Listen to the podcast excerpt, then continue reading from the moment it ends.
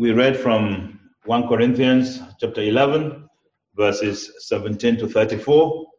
And I want us uh, to look at verses 23 to 26 as we think of the Lord's Supper proclaiming the Lord's death. The Lord's Supper proclaiming the Lord's death. The Lord's Supper at Corinth was condemned by the Apostle Paul on two grounds. First, he condemned the so called Lord's Supper because it was a perversion of the reality. He condemned it in the second place because there was a contempt for the poor, especially by the rich.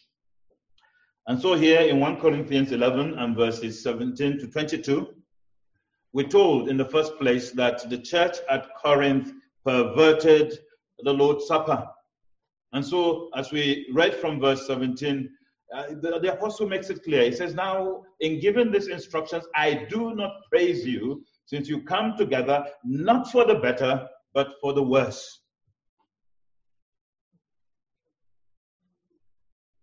You have perverted, he says to them clearly, the Lord's Supper, treating it like an ordinary meal an ordinary meal designed to satisfy your hunger, that which you are supposed to do in your homes before coming. The church comes together, as it were, to worship the true and the living God and to celebrate His given ordinances here in the scriptures and not for the purposes of just eating and drinking and entertainment. So he says, You have perverted it.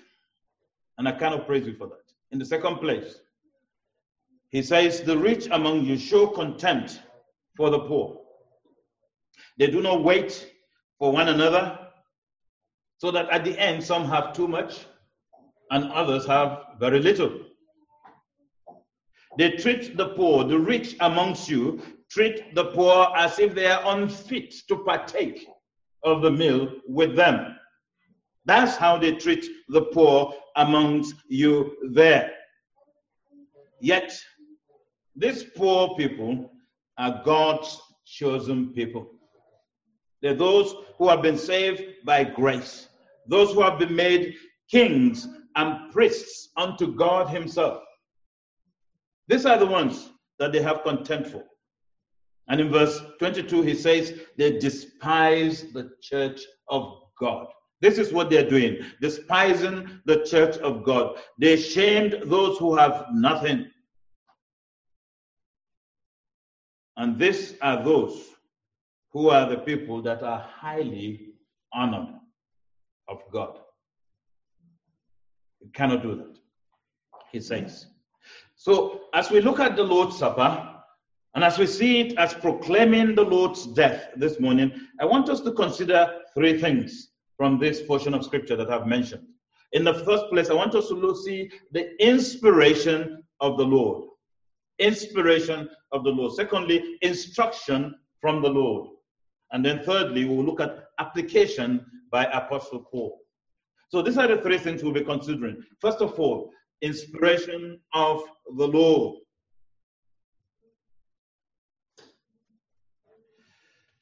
In in thinking of this gross misconduct at the Lord's Supper there at Corinth,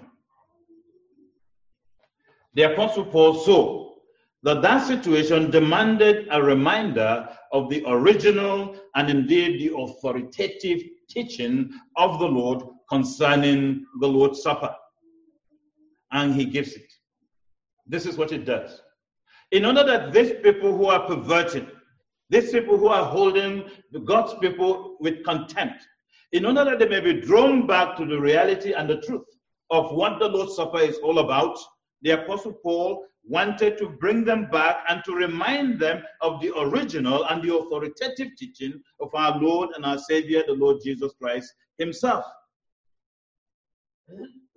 So he writes in verse 23. He says, there from uh, the middle of verse 23 to them as he writes, uh, from the beginning. He says, sorry, beginning of verse 23. For I received from the Lord that which I also delivered to you. I received from the Lord that which I also delivered to you. And in order that we may understand what the apostle is doing here and what he's saying, it's important that we look at two other scriptures at this point in time. If you look at chapter 15 of 1 Corinthians, and there in verse 3, the apostle says in verse 3, For I delivered to you, first of all, that which I also received, that Christ died for our sins according to the scriptures. But I want us especially to look at what he says in Galatians. Look at Galatians chapter 1 and verse 12. The same apostle writing to the Galatians, he says, For I neither received it from men, uh, from man, nor was I taught it, but it came through the revelation of Jesus Christ. And in these two scriptures, you can see clearly what the apostle Paul is saying. The apostle Paul, writing both to the Corinthians and the Galatians, he is saying to them very, very clearly that I received the details of the gospel that I preach not from man. I received them, as it were, directly from our Lord and our Savior, the Lord Jesus Christ. I received direct revelation from our Lord and our Savior, the Lord Jesus Christ, not through any human intermediary. And in other places, he tells them, when I went to Jerusalem, they compared the gospel that they had with the Lord and what I had received, and they could see they were exactly the same. But I did not receive it from any man. I received it directly from our Lord and our Savior, the Lord Jesus Christ. And you can see what the apostle is making and the point that he's making to them at this point in time. He's making a very outstanding uh, claim at this point in time as he writes to the churches. This is a great claim, especially as he writes to the Corinthian church here. He condemns their celebration of the Lord's Supper. But now he says and he asserts authoritatively, This is what I received. And I received directly, he is saying, from our Lord Jesus Christ, not from man. And this is how we ought to celebrate the Lord's Supper. And this is how we ought to conduct ourselves at the Lord's Supper. And this outstanding claim, remember, he is making it, when you think of the fact that the gospel had been heard by many, before Saul of Tarsus was converted. And certainly, it had been heard by many before Saul became the Apostle Paul. Before he was called by the Lord Jesus Christ to preach the gospel. This gospel had been imparted to others. So that long before he imparted this message, which he claims to have received authoritatively and directly from the Lord, many had heard it. Many had been told. And when you think even of the early churches, the ones that had heard the gospel, the ones who were living churches and practicing all that the Lord Jesus Christ has commanded, when you think of the fact that these young churches as they received the gospel, they also received teaching concerning the Lord's Supper and how to conduct themselves at the Lord's Supper. They had received them. And now he says, This is what I received directly from our Lord and our Savior, the Lord Jesus Christ. And in the original, the apostle puts the I in the primary place. That is right from the beginning. The emphasis is upon the I. I received, he says. And I received directly from our Lord and our Savior, the Lord Jesus Christ. And he's telling the churches that his authority did not come from any man, but it came directly from our Lord and our Savior, the Lord Jesus Christ. So he's emphasizing here the fact that the Lord spoke to him directly. He received from the Lord directly concerning this great matter of the Lord's Supper. not from any human being. And all the guidelines that the apostle received on the Lord's Supper is what now he is writing. And by the way, he is making the Corinthian church to understand that already he had transmitted all that he had received from the Lord to them. And by doing that, he is saying that makes it all the more unacceptable. Your behavior, your misbehavior, your misconduct at the Lord's Supper is all the more deplorable, unacceptable, and inexcusable based on the claim of ignorance because I delivered it to you. You should know better. You should have known better. You cannot claim ignorance. You have no excuse whatsoever, the Apostle Paul is saying, for behaving that way at the Lord's table. And then he goes on now, in the second place, instruction from the Lord. And he gives them the instruction that he received from the Lord. And so, writing now from the middle of verse 23, the apostle says, The Lord Jesus, on the same night in which he was betrayed, he took bread. And when he talked about the same night in which he was betrayed, was betrayed there literally means was being delivered. So, in the same night in which he was being delivered, it was a process that took place. It wasn't something that happened instantly. So, while he was being delivered, at that time when the Lord Jesus Christ was being delivered, this was what he did. He took bread. So that the Lord Jesus, knowing fully the plan, knowing what Judas was up to, he says, uh, uh, Paul says to us here, even though he knew exactly what was going on, he knew what Judas was up to, the Lord Jesus Christ refused to give up this established means of grace. He proceeded with it. While the plan, while the treachery was going on, while it was in process, our Lord Jesus was busy. And this is what he was doing. He will not be distracted. And he was not going to overlook or forfeit this means of grace that he has instituted for us even now. And so in verse 24, Paul tells us, after giving thanks, the Lord Jesus Christ broke the bread and said, This is my body which is broken for you. Do this in remembrance of me.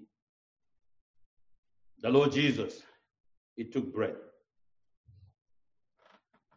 And after he has broken it, he said to them, This is my body which is broken for you. Broken here means which is slain for you, or which is given for you. If you look at Luke's gospel, and there in chapter 22 of Luke and in verse 19, you see there, Luke 22 19, the Lord said, This is my body which is given for you given, is slain for you. This is what he's talking about. And this is what our Lord Jesus Christ says. This do, and when he says this do, he means continue to do or continue doing.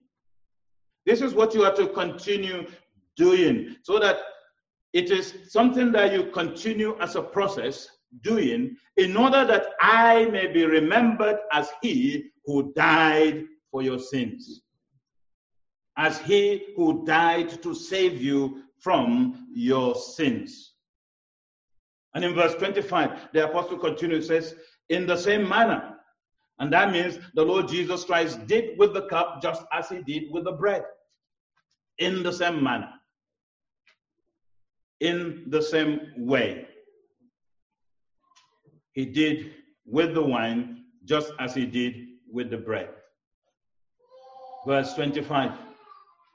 In the same manner, he also took the cup after supper, saying, This is the new covenant in my blood. This do as often as you drink it in remembrance of me. And when he talks about this covenant, a new covenant, of course, that is in relation to the covenant that the Lord made with Moses in Exodus 24 and verse 8, and the fact that he said through Jeremiah in Jeremiah 31 31 that he will make a new covenant with his people. And this is the new covenant that the apostle is referring to here. And this covenant is called new here because it is new in reference to the covenant that the Lord made with Moses. And the blood that is used here for the covenant, that blood that ratifies the covenant, is no longer the blood of bulls and animals, which were used in the Old Testament. It is the blood of the Son of God Himself, our Lord and our Savior, the Lord Jesus Christ. It is Christ's own blood that is now ratifying this covenant. New. Because in Christ, no longer the blood of animals, but, but the blood of our Lord and our Savior, the Lord Jesus Christ, is that which ratifies this covenant. And then he says again there in verse 25, this do as often as you drink it in remembrance of me. And that makes it very plain. What we emphasize in verse 24 here, the Lord makes it very plain that He was setting a perpetual memorial for the church, something that was to be continuous, not a once for all event, but a perpetual, a continuous event within the church. And then, thirdly, we now have application by the Apostle Paul in verse 26. And when Paul writes in verse 26 and says, For as often as you eat this bread and drink this cup, you proclaim the Lord's death till he comes, he's making an application. He's applying what he has said in verse 25. Remember, in verse 25, the Lord Jesus Christ said, This do as often as you drink it. And the Apostle Paul has taken that part and he's now applying it, as it were, to the Corinthians and to us at this point in time, as often as you drink it. And what the Apostle Paul is saying here and making clear to the Corinthians, as he's making to us at this point in time, is this. He's saying, just as the Passover was a perpetual memorial of the deliverance of the children of Israel from Egypt, and a prediction of the coming and the death of the Messiah, the Christ. Just as what that was the case, especially with the Passover, he is saying here that the Lord's Supper proclaims Christ's death. And it proclaims his death as the Lamb of God who was to come and to bear the sins of the world. This is the proclamation. And it is proclaiming also a pledge of the fact that he who came and shed his uh, uh, blood in order to save sinners is coming again till he comes. He will come again, second time. And we know he is not coming as a baby in a manger. No, he is coming as the Lord of Lords and the King of Kings. And he is coming to be the judge of the whole world. No more as a baby, judge of the universe. King of kings and Lord of lords. And the Apostle Paul uses the word here to proclaim. For as often he says, as you eat this bread and drink, drink this cup, you proclaim the Lord's death till he comes. Now he's used the word already in chapter 2 of 1 Corinthians. And there in verse 1, and I, brethren, when I came to you, did not come with excellence of speech or of wisdom, declaring to you the testimony of God, declaring, proclaiming to you the testimony of God. This is the same word that is translated for, for us here as declaring. And in chapter 9, 1 Corinthians chapter 9, and there in verse 14, we have it as well. Even so, the Lord has commanded that those who preach the gospel, those who proclaim the gospel, should live from the gospel. It's the same word that is translated here as preaching, as declaring, here as proclaiming. So when he says, as long as you do this, you proclaim the Lord's death. The context that we have referred to show that this clearly means you communicate. It is a communication of information to men that the apostle is talking about. So as long as you celebrate the Lord's Supper in God give in the God-given order and the God-given way, then you are communicating. You're sending a message. So that here believers are not presenting something to God like a sacrifice as the Roman Catholics who want us to believe in their celebration of their Mass. It's not a sacrifice. You are communicating, you're declaring, you're proclaiming. This is what you are doing. And believers here, when they remember Christ's death, they do that by announcing it visually. They are proclaiming. It's a symbol, it's a sign. So they are communicating. They are announcing it in a visual form. It was a, it is a visual expression of a reality, that which has happened. And they are communicating or announcing this to one another. First of all, it is for their own mutual comfort. So when believers celebrate, it is for their own mutual comfort, first and foremost. They're reminding themselves of the fact that, yes, the Lord Jesus Christ suffered and died in our place, but that's not the end. He rose again. And so they are also communicating and declaring to one another the fact that he is coming again. And they are to do this until he comes. This is what they are doing, comforting one another, even in this way. Wretched sinners we are, but he died in our place. Our sins have been removed, and he is coming again. We struggle with sin now, but when he comes, everything will be perfect. Then we will be with him in glory. But in addition to that, believers are also announcing to the world the fact that Christ died, and they are announcing it visually. They are saying to the world, see how the Lord Jesus Christ loved us and gave himself for us. He died for us. See? So that we can be delivered from our sins. And not only that, you also can be delivered from your sins. This is what we are saying to the world.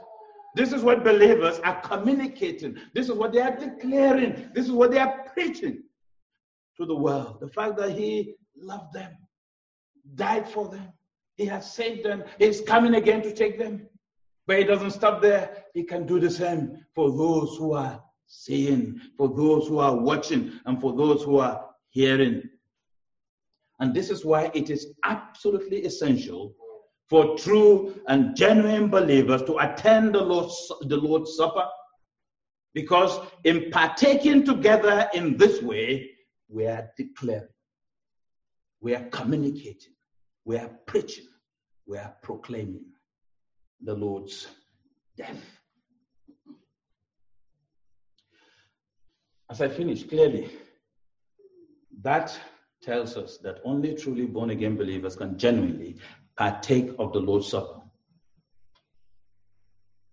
Only they can partake of this supper by faith because they have come to believe in Him and to know Him, come to know truly is to have everlasting life. In Romans 8 7, the carnal mind is enmity against God. The unbeliever is at enmity against God. This is what it says. And just as no one promotes the cause of his enemies, we don't expect unbelievers to promote the cause of our Lord Jesus Christ, do we? They are at enmity. They cannot truly promote his cause. So they cannot proclaim. They cannot genuinely declare the death of our Lord Jesus Christ because they don't believe in him. They have not trusted in him who is able to save. And so only true believers who, in obedience to our Lord Jesus Christ, have gone through the waters of baptism, can genuinely partake of the Lord's Supper. In the second place, you will notice also that only true believers can, can partake with reverence to the holiness of the true and the living God and with reverence to his justice. An unbeliever, if he comes, it means nothing to him. He cannot come reverentially. Only a true believer can do that. Only true believers can partake with hearts that mourn for sin. The unbeliever cherishes, rejoices in his sin. He cannot come mourning for his sin. And a broken Christ truly must be remembered with a broken heart. Only true believers can partake with strong resolutions against sin. The unbeliever plans for his next sin or sinful activity. Only a true believer wants God to deliver him from his sinful ways. We don't want those partaking to partake as Christians, if you like, at the Lord's table and then to be devils either at home or at work or in other places. No. In verses 27 to 29 of 1 Corinthians 11, the, Paul, the Apostle Paul says, Therefore, whoever eats this bread or drinks this cup of the Lord in an unworthy manner will be guilty of the body and blood of the Lord. But let a man examine himself, and so let him eat of the bread and drink of the cup. For he who eats and drinks in an unworthy manner eats and drinks judgment to himself, not discerning the Lord's body. Finally, all have sinned. All have fallen short of the glory of God. Deliverance from sin, deliverance from the curse, and deliverance from the wrath of God is impossible with man. Man cannot deliver himself. Man cannot save himself. So God sent his son, his only begotten son in our nature, his one and only son to save us freely, to save us fully, and to save us eternally. And the gospel of our Lord Jesus Christ is the good news of our salvation. Ephesians chapter 1, verse 13. That is what the gospel is all about. It sets before us all that the Lord Jesus Christ has accomplished, all that he has done for wretched sinners. It sets it before us very clearly. It has all that we could ever need in our miserable state as wretched sinners. Everything that is necessary for to deliver miserable sinners from their miserable sins is all there in the gospel of our Lord Jesus Christ. It is full of grace and glory, and it invites us to receive it and to accept it freely. Freely. That's what the gospel does. It requires nothing of merit from us, for we can never merit it. We can never earn it. We can never deserve it. It offers salvation, eternal salvation to sinners freely. And so, will you receive it? Will you accept it? It is only when you have received and accepted it by faith in the Son of God that you can then join with all true believers to proclaim the Lord's death till he comes. So, will you receive it? Will you believe? Let us pray.